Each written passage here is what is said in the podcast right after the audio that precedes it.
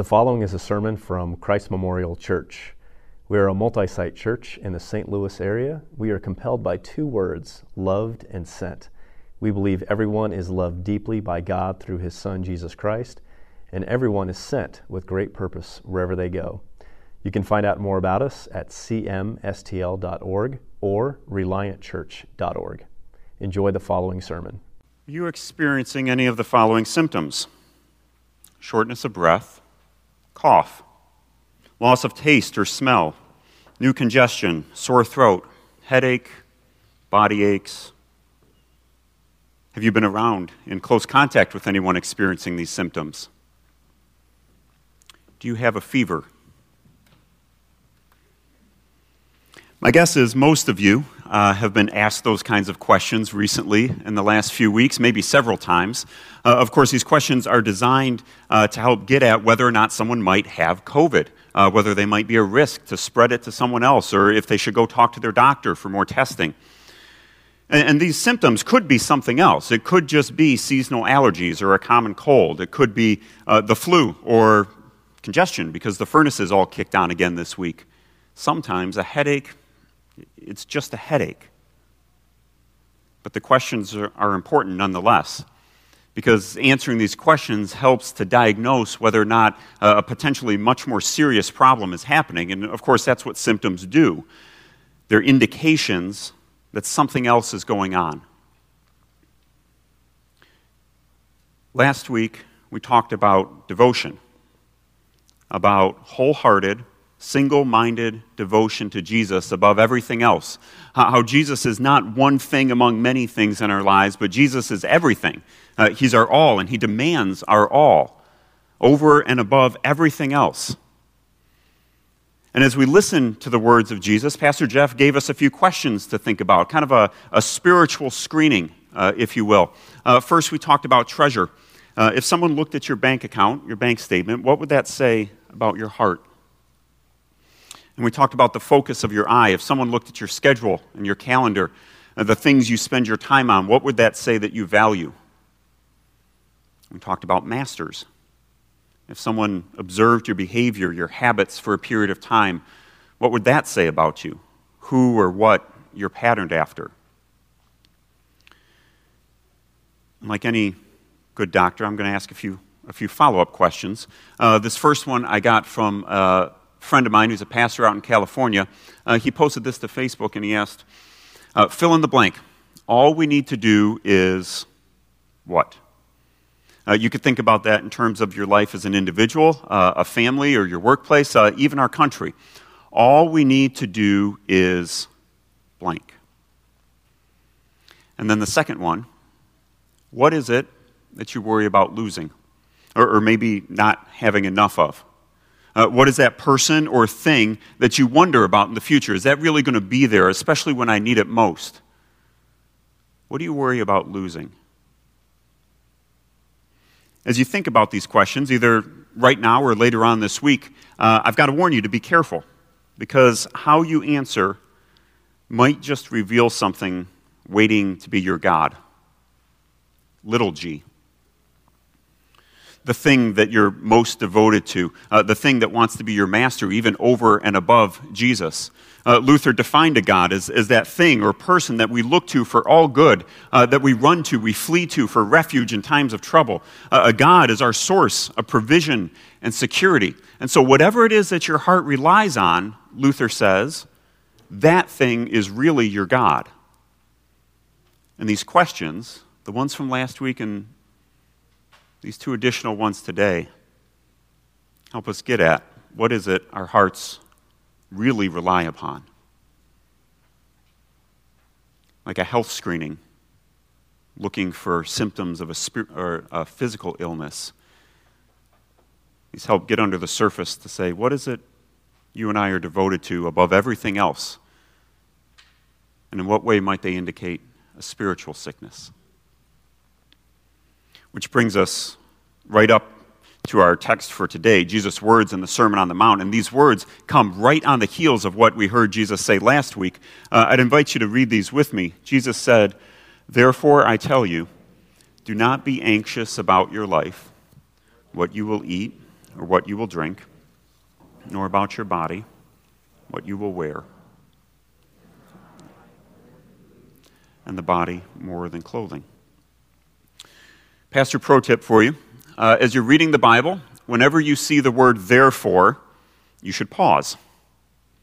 Go back, reread the few verses that came before, maybe even a couple paragraphs, uh, because the word therefore, it's a connector word. It, it, brings together what was just said with what's about to be said. Uh, and that's true in this case. Jesus is connecting what he's about to say, uh, what he says about not being anxious, with everything that he just said about being devoted to him above all else.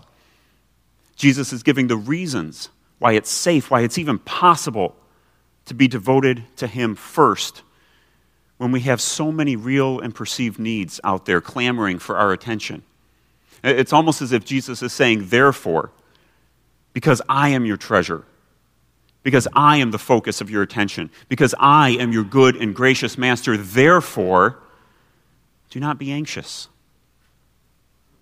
Do not be anxious because you have a good and gracious Father who knows your needs.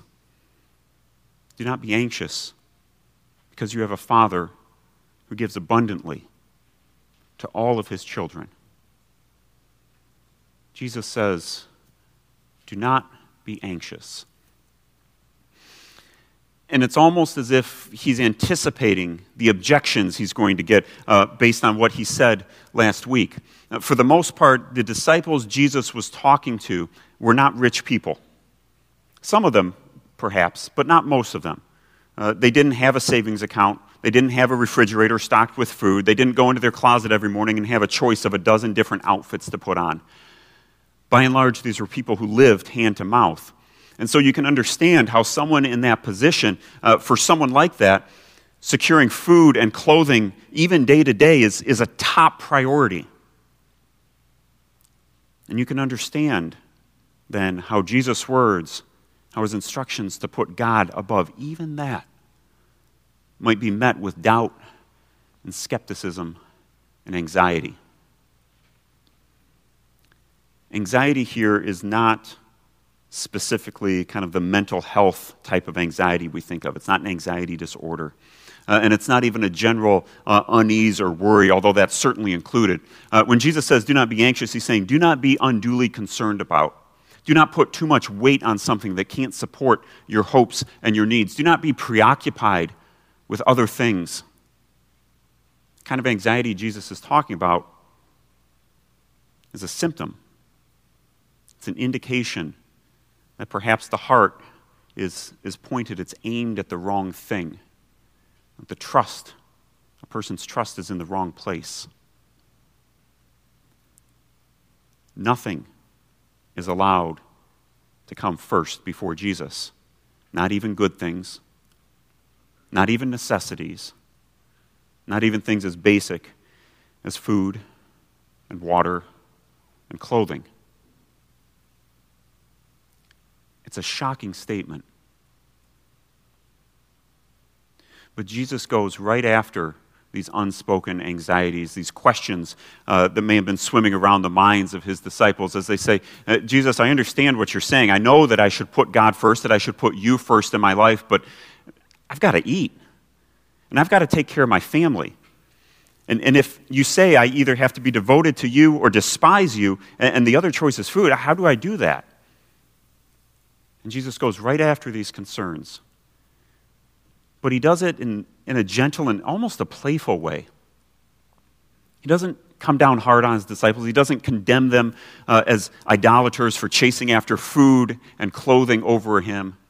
But instead, through a series of rhetorical questions, he, he peels back the layers on their anxiety. Jesus asks, You know, the, the birds don't really pay a whole lot of attention to the stock market, right? And, and, and those wildflowers over there, they're not up to date on the latest fashion, and they don't go shopping looking for the bargain racks, right? And yet, your Father takes care of them, doesn't He? And if God takes care of such insignificant, temporary parts of His creation as birds and wildflowers, won't He take care of you? Won't He see that all of your needs are met? Oh, you of little faith? And with this last question, Jesus puts his finger right on the heart of the issue. Our faith is too little. We doubt whether or not God really sees, whether or not He really knows the things that we need. Uh, and even if He does, we doubt that He's going to do anything about it. So we think, for the most part, that it's up to us. The root cause, the anxiety that Jesus is talking about in these verses, is a lack of trust in God. There's a movie uh, that came out in the mid 90s called The American President. Uh, perhaps you've seen it. Uh, it stars Michael Douglas, Annette Bening. Uh, I think Martin Sheen's in it. Maybe it's one of the other Sheens. Uh, but it follows uh, these, this fictional president during an election year when his approval ratings are plummeting, his leadership is being called into question, uh, and it, it, gets so uh, critical that now there's infighting amongst his staff and his cabinet. Uh, and at one point, his press secretary confronts him in the Oval Office over his lack of leadership. And he says this to him He says, People want leadership, Mr. President. And in the absence of genuine leadership, they'll listen to anyone who steps up to the microphone. They want leadership. They're so thirsty for it, they'll crawl through the desert toward a mirage. And when they discover there's no water, they'll drink the sand.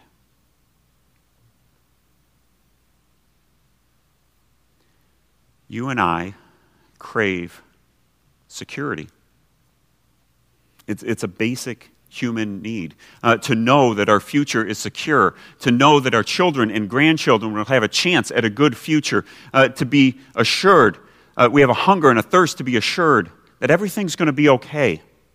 And if we're not convinced that God will secure that future for us, we go looking for alternatives. And we're tempted to pin our hopes to things like a vaccine, like a political candidate, like a diversified investment portfolio with lots of zeros on the end, a person, a relationship, even ourselves. And it's not so much that we're convinced that those other things are so great and can care for all of our needs. We're not. Uh, in fact, they make us anxious because we know that they can't really bear all of the weight of our hopes and dreams and our need for security. But when we're not convinced that God will provide all of that, we're tempted to go after these lesser alternatives. We become preoccupied with them. It's like looking for water in the desert and settling for sand. So often, you and I are the ones with little faith. But even little faith is still faith. And Jesus calls his disciples to faith in their Heavenly Father, in the God who knows and the God who gives. Uh, Jesus says this Therefore, do not be anxious, saying, What shall we eat? What shall we drink? What shall we wear? for the Gentiles, the godless ones, seek after all of these things. And your heavenly Father knows that you need them all. But seek first the kingdom of God and his righteousness, and all these things will be given to you as well. In these verses, we see God doing two things. First, God knows. Your Heavenly Father knows that you need food and drink and clothing. He knows that you're scrambling to figure out how to be at home with your kids and still get your work done. He knows that you're dreading another season of loneliness and isolation that looks like it's looming down on us. He knows the hairs on your head, He knows the moments of your life. He knows. He's not absent, He's not checked out. You have a heavenly Father who knows everything about you. And you have a heavenly Father who gives, who doesn't just sit back and ignore his children's cries, but he responds and he gives. Uh, this word in the very last line, given to you, uh, we heard it translated earlier as added, and, and both of it, it kind of carries this connotation of uh, abundance that God gives more and more and more. Everything we could ever want, and then he gives more. Abundance is one of the hallmarks of the coming kingdom. It's not like your father just created you and sort of uh, kicked you out of the nest, wished you luck, and told you to fend for yourself. But every day, He provides everything you need to support this body and this life, and every day He promises you that even more is coming in the life to come. You have a Father who knows, and you have a Father who gives abundantly to all of His children. And right here, we see the difference between anxiety and faith. Anxiety is always looking forward. It's always looking into an uncertain future and wondering when the next shoe is going to drop. Anxiety asks questions like What shall we eat? What shall we drink? What shall we wear? It's always looking for risks, for danger ahead, and wondering how it's going to be met. And, and in this type of world, it turns a person in on himself or herself so that all they can think about, all they can be preoccupied with, is their own needs. And you can understand how someone living a life without God would be anxious. Because by and large, a secure future depends on themselves. But faith is different. Faith doesn't first look to the future, faith looks to the past. In faith, you remember all of the ways that God has already come through for you, all of the needs of yours that He has already met. You remember that this is the God who came down from heaven to seek you. That this is the God who bled and died for you on a cross, who rose again from the dead for you. And so you ask, if God gave me His only Son, what is He going to hold back from me? Of course, the answer is nothing. Faith remembers the promises of God that nothing can separate you from His love, not even death, that nothing can stop the future that He has planned for you. Faith trusts in these promises and looks forward to the coming kingdom, the spot that your heavenly Father has reserved for you to be with Him forever. Faith looks to the past, and faith lives in the present. Faith seeks the righteousness of God present right now. It takes its eyes up and out. It's focused on the kingdom of God, His righteousness, the ways that God is making the world right, even now. And when you hear righteousness, don't think about uh, church services and uh, a private Jesus time and uh, little chubby angels sitting on clouds playing harps. That's, that's not the idea of righteousness. It's not piety. But instead, righteousness is being in a right relationship with God, a relationship of trust, relationship of faith.